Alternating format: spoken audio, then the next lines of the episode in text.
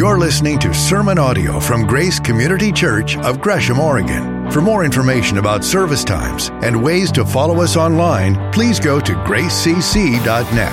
That's gracecc.net. And thanks for joining us. Good morning.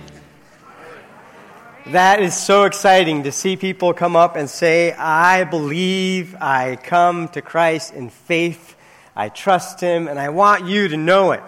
And so you are witnesses to people saying, you know, this is this Jesus is my Savior, and I want to live my life for Him.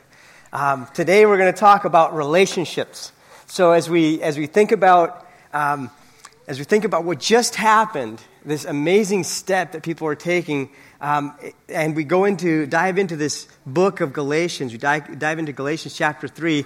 Uh, the passage is all about relationship. And Matt, last week when he preached, he said the same thing. This is about relationship. And speaking of relationship, uh, I got to share a short story with you a little bit about my week. So, my wife had been talking about highlighting her hair. And she's been talking about it for maybe three weeks now. Uh, and uh, so it happened this week. Um, and uh, you know how it is with guys. Um, anyway, uh, she highlights her hair and she sends me a picture in the day. And it's a picture of all this tinfoil. and I saw it and I thought to myself, oh, she's making dinner. and I wrote back, what is it? And she just answered with this question mark. And, uh, you know, I just thought, oh, okay, uh, Maybe she's too busy. But anyway, um, so I come home at the end of the day and I walk in the house with my backpack on and she's coming in from this way and I see her and I go up and I give her a hug and she says, she's right here. She says, Do you notice? And she stops and I'm thinking, anything. You know, do you notice anything? And I look around and I think, and I see the carpet. It's really clean. And I'm thinking, hey, look, the carpet's really clean. You know? And she, and I'm thinking in my head, that's not it. so I'm scrambling here and I see the cat and I'm thinking, the cat's in the house. Nope, that's not it either, right? And so I'm thinking, okay, I just gotta, let's just recognize the failure and let's go do it again. So I go back, you know what? Let's start over. I'm gonna, I walk back to the door and my kids are watching me. And I turn around and I walk back in and I asked the question out loud Did you do anything different? so then I'm like, Oh, you highlighted your hair. It looks so nice on you. You know, and she's just shaking her head. Um, relationships. Speaking of which, how many of you guys can relate?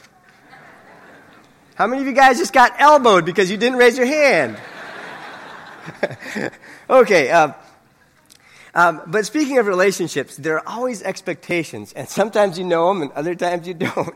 Um, but I remember another situation back in high school. I was a junior in high school, and I'd come from Paraguay, uh, where I had, you know, the last time I was in North Dakota in the U.S., I was a fifth grader, and I spent uh, a year in fifth grade, moved to Paraguay, uh, spent the rest of my years up until my junior year uh, in the Spanish school system. So I'd read a few books in English, but I really didn't have any education, in, any schooling in English. So my junior year, I come into class, it's the first day of class, and I'm in English 3, composition. It's essay writing. And I don't speak English that well. At least I, I not at the time I wasn't speaking it that well. Not that I speak it well today. Um, but uh, the teacher says, okay, I would like you to write an essay about your summer and then uh, turn it in. First of all, my summer was not a summer, it was a winter. I was in South America. Uh, so it wasn't that exciting. I was in school. I didn't really get a break, and I was in school again. Um, but I'm like, okay, I'll write something. So I wrote this broken paragraph in, in English. And I kind of slid it in there with all the papers when they went in. And the teacher started looking through the papers. And when she got to mine, she held it up and she said, What is this? And she's like, Who wrote this? And I was sitting pretty much in the front. And she said, What is this? And she, pretty, she chewed me out in front of the class that I need to take things seriously, and she left it there. So our relationship was kind of tense. and I had to come back. I really wanted to come back and talk to her. But have you ever been in that situation where your relationship with someone is tense, you have to engage, you want to engage, but you don't know how they're going to respond? Or maybe you've already offended them and you don't, know, you don't even know it happened. Um, but you have to engage. And you're afraid. When we, I'm going to skip these next two pictures. That's the high school picture, and this um, is another, uh, another big, I think it's a very big part of history when it comes to expectations and relationships. It's when uh, the children of Israel were slaves for over 430 years in Egypt, and God comes and He rescues them from Egypt. And He brings them with all these great miracles. He protects them, you know, He's with them. He brings them to Mount Sinai. And at Mount Sinai, He makes this invitation I want you guys to come talk to me, to come listen to what I have to say, inviting them into relationship. And so He gives them three days to get ready. And after three days, they come to the mountain where, where the presence of God is. And the mountain's on fire. And God's voice thunders, and he speaks to them. When they hear his voice, rather than by faith coming close, trusting that God, this holy God, would be merciful and gracious, they see this God as holy and judgmental and condemning. And instead of coming close, they back off. And they talk to Moses, like, you know what, Moses? This relationship isn't going to work this way. Would you, we want a relationship with God, but you go to God, you ask Him what the expectations are, and you, and you come and tell us, and we will do what, he's expect, what He expects us to do, but we don't want to be with Him. Can you imagine being God? You're inviting them into relationship. And they want a list of things to do to be accepted into the family, to be right with Him. So He graciously gives them this list. Like, okay, like children, you, you, you, you have a diaper that's dirty. You want to get rid of it, but you don't want my help as a parent. You want to deal with it yourself. And basically, God says, okay, I can, I, I'll give you a list to keep your life clean.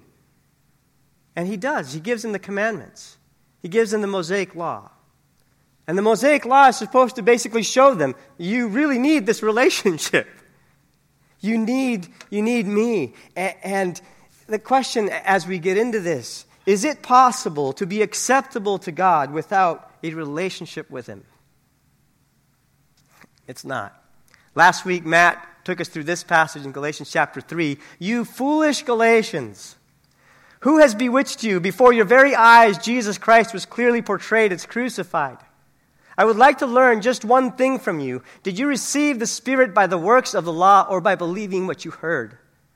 Are you so foolish? After beginning by means of the Spirit, are you now trying to finish by means of the flesh? Have you experienced so much in vain if it really was in vain? So again, I ask Does God give you his Spirit and work miracles among you by the works of the law or by your believing what you heard? So also Abraham believed God, and it was credited to him as righteousness. He's quoting the Old Testament. Understand then that those who have faith are children of Abraham. Scripture foresaw that God would justify the Gentiles by faith and announced the gospel in advance to Abraham. All nations will be blessed through you. So those who rely on faith are blessed along with Abraham, the man of faith. That's the passage that we went through uh, last week. And it brings us to, to this week's passage. But we, when we look at it, basically, uh, he's saying to the Galatians, You're foolish the gospel, Jesus, was so clearly presented to you. One version says it was like a picture. I mean, it couldn't have been more clear that you come to God by faith in Jesus. And when you do that, God pours his spirit into your life.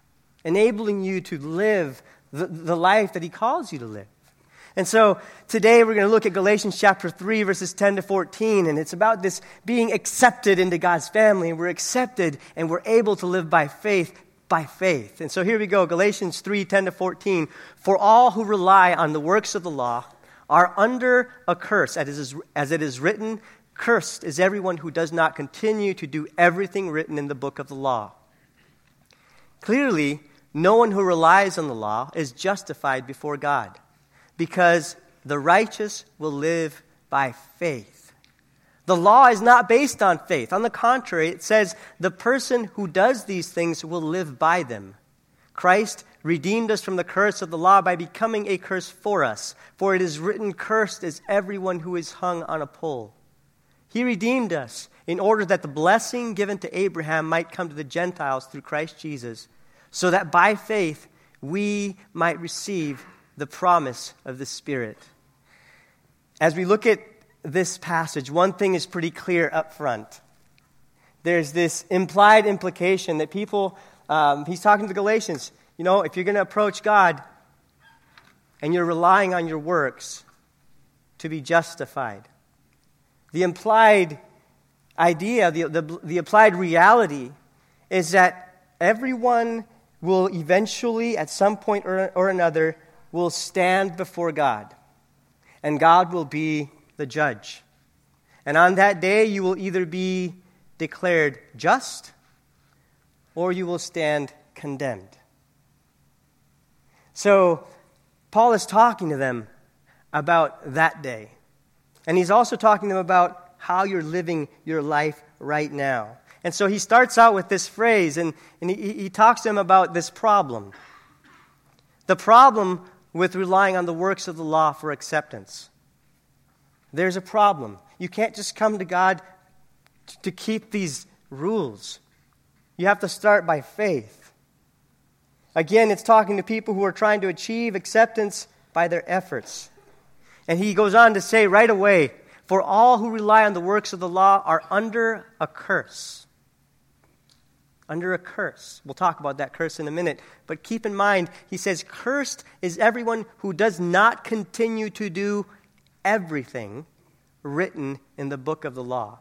A few years ago, I did a little survey with a bunch of high schoolers. I put up the Ten Commandments so they could see them. And I asked this question how many of you keep all Ten Commandments? Nobody raised their hand. So I went down. Let's go with nine. Let's go with, let's go with eight. Further, I went down the list, I started seeing hands go up. And I got to one. Most hands were up. Yeah, I, I think I'm doing pretty good. I think I can keep one. Two, three, maybe. And then I started explaining each one of those commandments, the way Jesus might explain them, which he does. and at the end, I asked them again, So now, how many of you think you keep one, two, three, four? And no hands went up. See, I, I think we often think we're doing pretty good. We measure ourselves with each other. We look at each other and we measure ourselves. Yeah, I look pretty good compared to that person over there. I think I'm doing all right. Or maybe that criminal. Or uh, there's this story uh, in Paraguay. I grew up hearing it. There, there's, a, there's a pig, uh, two pigs in a pen, and uh, uh, the one's rolling around in the mud. And the second pig walks over to the fence, and there's a donkey on the other side of the fence. And he says to the donkey, when he looks at the pig, he says, Look at that pig. And the donkey's just, yeah, uh huh. Um, we, we often do that. But here, he's saying you can't just keep part of it. If you're going to if you're going to rely on the law, you have to keep all of it. You have to keep all of it. And so he talks about if you don't keep all of it, there's this curse. What is this curse? A lot of times we live, we live in a time where Disney films are everywhere, you know, and we think a curse is something like you bit into an apple and you fell asleep, and years later, this charming prince comes and gives you a kiss, and you wake up this isn't that kind of a curse. This is a real curse. A curse that um, A reality that when we pass on from this life into the next, we do stand before the judge. And if on that day we aren't clean before him, if we aren't right, if we aren't just, if we bear the guilt of our sin and our brokenness, then we stand condemned. If you live your life depending on how good you were, by obeying the Mosaic law or maybe your own list of good rules, if you rejected God relationally, after he's offered everything, everything through the life of his very own son. And some of us think, well, God is a God of love. So, I mean, if he loves everybody, there's no way a loving God could, could possibly condemn someone to eternal judgment. If our sin wasn't that big of a deal, if it's not that important, then why would God choose to send his own son to make a payment the way he did on a cross, to die on a cross for us? Would he really make that great of an investment for something so insignificant? That would be like taking a million dollars and, and buying a blade of grass. It doesn't make sense. And that's, that's even, that doesn't even compare. the gl- blade of grass is more significant. This is God's investment, and, and Paul clearly, he goes on to say, clearly, no one who relies on the law is justified before God. There's no way to come to God and say, I'm going to keep the rules and I'll be right before God. There are two ways to see this word justified. Hebrews 11:27 says this, people are destined to die once and after that to face judgment. This is every man and woman woman's reality that at the end of life God will judge us. You I, I'm saying this over and over again, this whole judgment thing. it's important. God will judge us, and many who stand before him on that day will rely on the works they've done. But some, some will rely, on faith, a faith they placed in this lifetime a faith, a faith they placed in Jesus, where they came and said, Jesus, I need you. I trust you, and I'm coming to you just as I am. Just like these people who got baptized. They're saying, I couldn't do it on my own. I choose Jesus, and Jesus is my Savior. You can't earn your status as a child into God's family. It's got to be done by faith. Verse 11 says that it's got to be done by, by faith. And this righteousness that God gives us, it comes by trusting Him. It comes by faith. Imagine that for Jews and Gentiles back then and for us today, that we don't have to feel like we're walking on eggshells when we approach God. Like we're coming to a teacher who throws your paper at. We're coming to a God who invites us in. And yet, you know, when I think about our lives, we're surrounded by expectations. Expect, expectations at school, at work, um, in life, in our relationships. And those are outside expectations. Then there are the expectations that we put on ourselves. And sometimes those are the hardest. As we live our life at work and we think, I don't measure up. Or maybe we hear it from other people. Or maybe there are other people in our lives that just clearly speak that you're not worth it and, you, and are, are saying you don't measure up.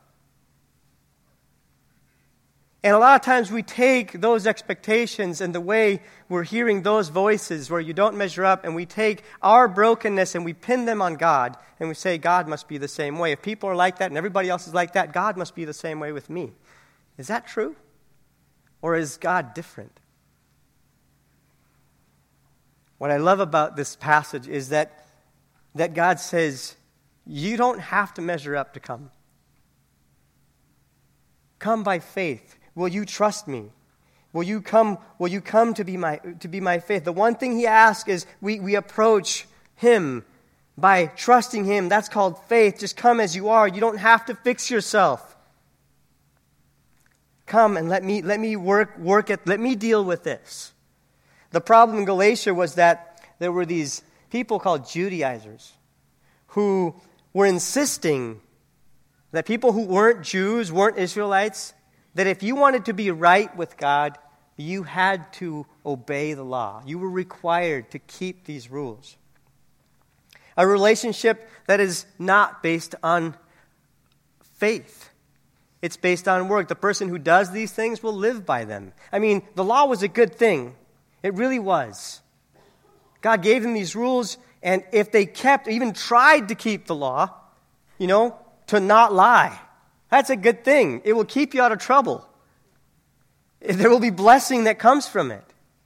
So it is a, it's a very good thing for life and for, uh, for blessings. It's a great thing. The problem with it is it doesn't bring you into relationship with God. That is something that must be done by faith. So all who rely on the law have to keep everything. And the problem is, nobody does. So, what makes it possible for us to approach God? If we come by faith, I mean, isn't He just? Isn't He a judge who has to punish sin?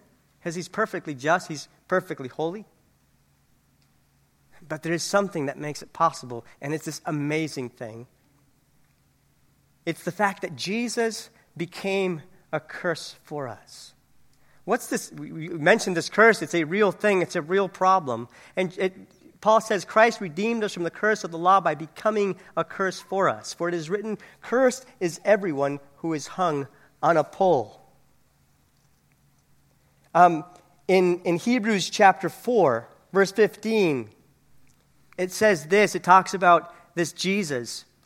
For we do not have a high priest who is unable to empathize with our weaknesses, but we have one who has been tempted in every way just as we are. Yet he did not sin. Let us then approach God's throne of grace with confidence, so that we may receive mercy and find grace to help us in our time of need.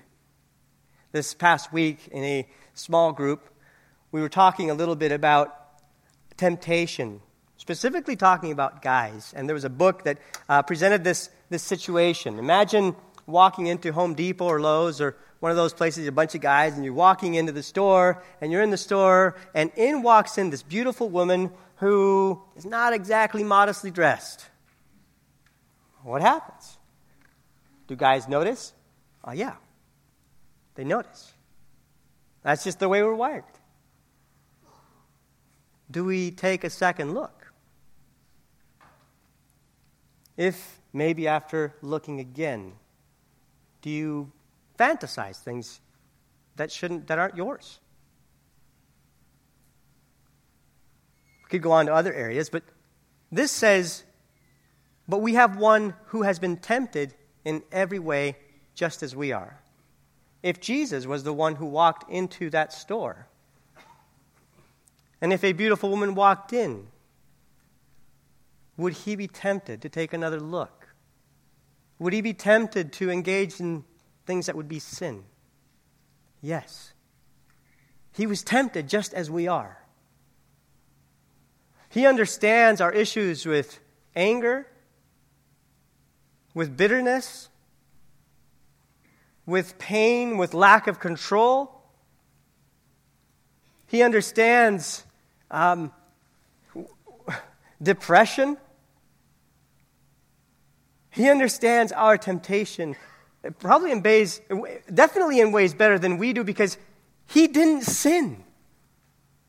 He was tempted in every way, but he didn't sin. This is our Jesus. He is sinless. And this perfect, sinless Jesus is hung on a pole. He, he's cursed for us. The curse that belongs to us, he takes it upon himself. Your sin becomes mine. And perhaps we won't really understand that cost totally. We never could because we are separated from God, but He has been in an eternal relationship with His Father. This great relationship. And on that cross, He cries out, Dad, Father, why have you forsaken me? He's separated from His Father. Why? Because He loves us. He wants a relationship with us. This is Jesus and this word This word Christ redeemed us from the curse of the law. To redeem someone means to buy them from slavery. What slavery? Our owner was sin, brokenness, guilt, and its curse, a verdict of condemnation, a kingdom of darkness, being separated from God. And yet, the ransom price Jesus paid on that cross was fully sufficient to allow us to be part of God's family by faith. If you remember verse 9, if you go back to last week, go back to a man who came to God by faith. God told him, Get up, Abraham. I want you to leave this land and go. And Abraham gets up, and by faith, even though the odds are not looking, he, he trusts God and he goes where God calls him. And God sees his faith and he gives him this great promise that God would justify the Gentiles by faith. Not just him, but down the road, we, if we come and we trust him, he'll justify, he calls us right, right before him. And then it says, All nations will be blessed through you. So those who rely on faith are blessed along with Abraham, the man of faith. Basically, God's saying, I'm going to give you this great family, Abraham. And it's going to come through one of your descendants, and years later, Jesus comes. He receives our curse on himself, and he opens up the way for people everywhere to be able to come to God and say, By faith, I want to be part of this family. This family. When we look around, this is part of the family. People who trust Jesus, people who are willing to say, Jesus is my Savior, I want to live for Him. Isn't that amazing that God calls us and He makes us part of His family? And what's really cool is He doesn't just redeem us. When we think about redemption, He doesn't just take us and save us from something, He gives us this amazing gift.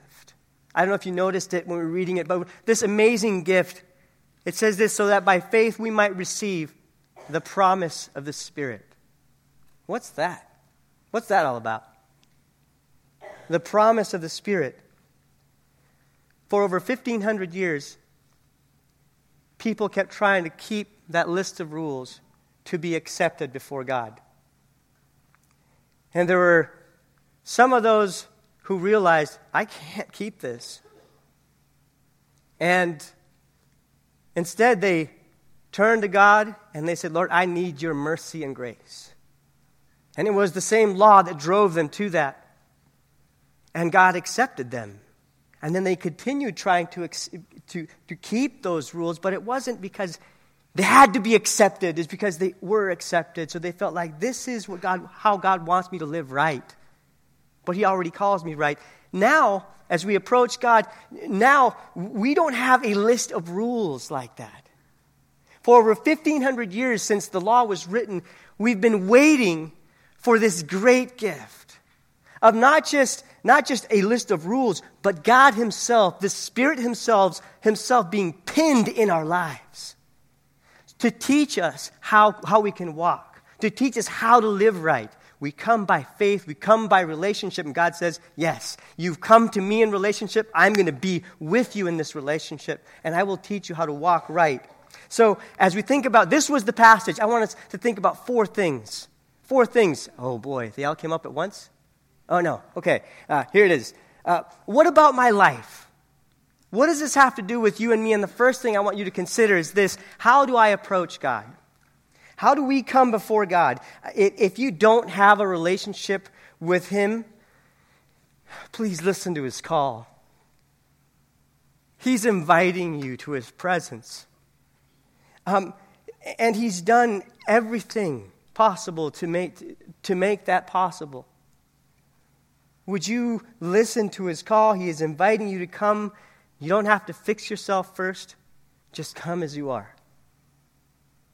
He promises to deal with the brokenness. He promises to, to do the transformation in your life. He'll take everything that is old and he'll make everything new. Yeah, you'll still have struggles, we all do, but it will be a faith based, a grace based relationship with God. You don't have to walk on eggshells with Him. So, how do you approach God? And if you're, if you're a child of God and you know Him, don't forget that the way you start in this relationship, coming to Him by faith, it's the same way you walk this life. You walk it by faith, by trusting Him, and you end it by faith. He's there from beginning to end, and you're always relying on His strength in my own life, walking by faith has been having this communication with God and making big decisions, like who am I going to marry? or should we go live in Bolivia for four years when we're not really sure how God's going to provide? Or to come back here and invest my life in a group of Hispanic brothers and sisters wondering how God's going to provide for my family. And every step of the way, God's been there. And this was big decisions, but it's also the everyday little decisions. Like, um, you come home, and some days I'm tired. And I get home and I'm tired, and I want to sit down and relax. and I want to do that, and, and I hear this little voice in my head that says, and it's not my wife, it's a different voice. It's a voice that says, Yeah, your wife has been busy too, and she's tired. And then there's this other voice that takes God's word and it brings it up and it says, Love your wife as Christ loved the church and gave himself up for her. And it just calls me. And I can't say that I answer positively to that voice every time, but I'm working on it and I get up and I engage with the kids. And then God calls me to go and engage with her. And the way I engage with her today is way better than I, the way I used to engage with her because God calls me to live with her in an understanding way. That means getting it the way she does, which means, Gabe, ask her how she's feeling. What? A few years ago, I would have been like, she would tell me, I'm feeling this. I would have been like, yeah, okay, feelings are overrated. that doesn't go well. Um, listen to the feelings. Listen. She doesn't necessarily want me to fix it. But just to engage with her in a way that God is calling me to do. It's, it's about approaching God, but it's about living the way He wants me to do. And, and, and secondly, here, it's how important is having a relationship with God? Not just out there, not just a general statement, to you, to me. How important really is it? Because the price tag on this relationship for God was to give up his one and only son who came to live his life here, the, the King of Kings, born in his manger, lives his life, and dies on a cross, a most humiliating death the death of a criminal. My death, our death. That's the price tag that God puts on this relationship. That's how much He loves you. And so, how can I be indifferent towards a God who loves me that much? How can I just respond with, I don't care? Our response had better be, God, I love you. I don't do that right. I get it, but I love you. Jesus, I love you. Spirit, teach me. Thirdly, keep reminding myself of the price of redemption. This is really important. The price, the price tag is so big. When I keep that price tag in front of me, we come once a month and we break bread and we drink the cup and we remember his body was broken, his blood was spilled for me. Why do we do that? That Jesus asked us to, he commanded it. Was it just a rule? There's a purpose to this rule. If we keep that price tag in front of us, we know the value of this relationship. And here we have it once a month as a, as a congregation, but off to the sides, we have it available every week for people to just come and go and take it. Remember the price. Because Jesus loves us, and that puts everything into perspective. And lastly, ask this question How is having the Spirit of God a blessing in my life? If you don't have Him in your life? Would you talk to God? If you don't have a relationship, would you talk to Him and ask Him, Lord, I need you? Scripture says the moment you trust Him, He'll pour His Spirit into your life. If you do have Him, if you have God's Spirit with you, we have this awesome privilege. And by the way, Jesus said this about the Holy Spirit. And I will ask the Father. Jesus said, It's better that I leave, because if I leave, God will send the Holy Spirit. The thing that's been promised for years, the thing that will give you power. He says, I will ask the Father, and he will give you another advocate to help you, to help you and be with you forever. God's very presence, is not just a list of rules, it's his very presence with you. The Spirit of truth. In verse 26 of John 14, but the advocate, the Holy Spirit, whom the Father will send in my name, will teach you all things and will remind you of everything I have said to you. We have this amazing privilege to be able to connect directly with the Holy Spirit. According to this passage, the Holy Spirit teaches us. He's a person, there, always. He teaches us, reminds us of God's Word. He's there when we pray, when we need comfort, when we need to make decisions, when we've been tempted, when we're hurting, and when we fail. He doesn't leave, He's there forever. This is God's very presence with us. What a gift. He knows us. Do we know Him? The blessing that God's given us.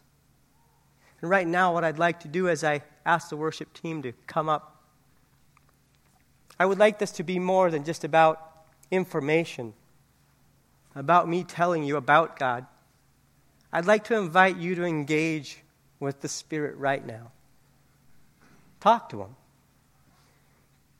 I'll pray, and then I would like to just have a minute or two of silence. I know what you're thinking. That's a long time. At least my kids would be thinking that. But just to pray, and you can ask God things like, God, what do you think about the way I, approach you? The way I come close, or maybe I don't. Ask Him to show you what He thinks about the value that you place on this relationship that we have with Him. Ask Him to show you what does it mean to live by grace with the people around you. What, what impact or what effect it has on our expectations. Would you take a minute and talk to God and just sit and listen. And I know you're thinking, yeah, but my mind's going to start thinking, and how am I going to know it's not just my mind? Just, just talk to Him. Try it. Just talk to God and listen. And spend some time looking for Him. Would you do that, Father, as we come before you? I thank you for who you are. I thank you for the reality of your presence. I thank you for the reality of the power in the Holy Spirit and for his teaching. Lord, would you take your word, which we've heard, and would you use it to cut through our thinking, to help us see who you are? And Lord, here we are. Talk to us. Help us talk to you.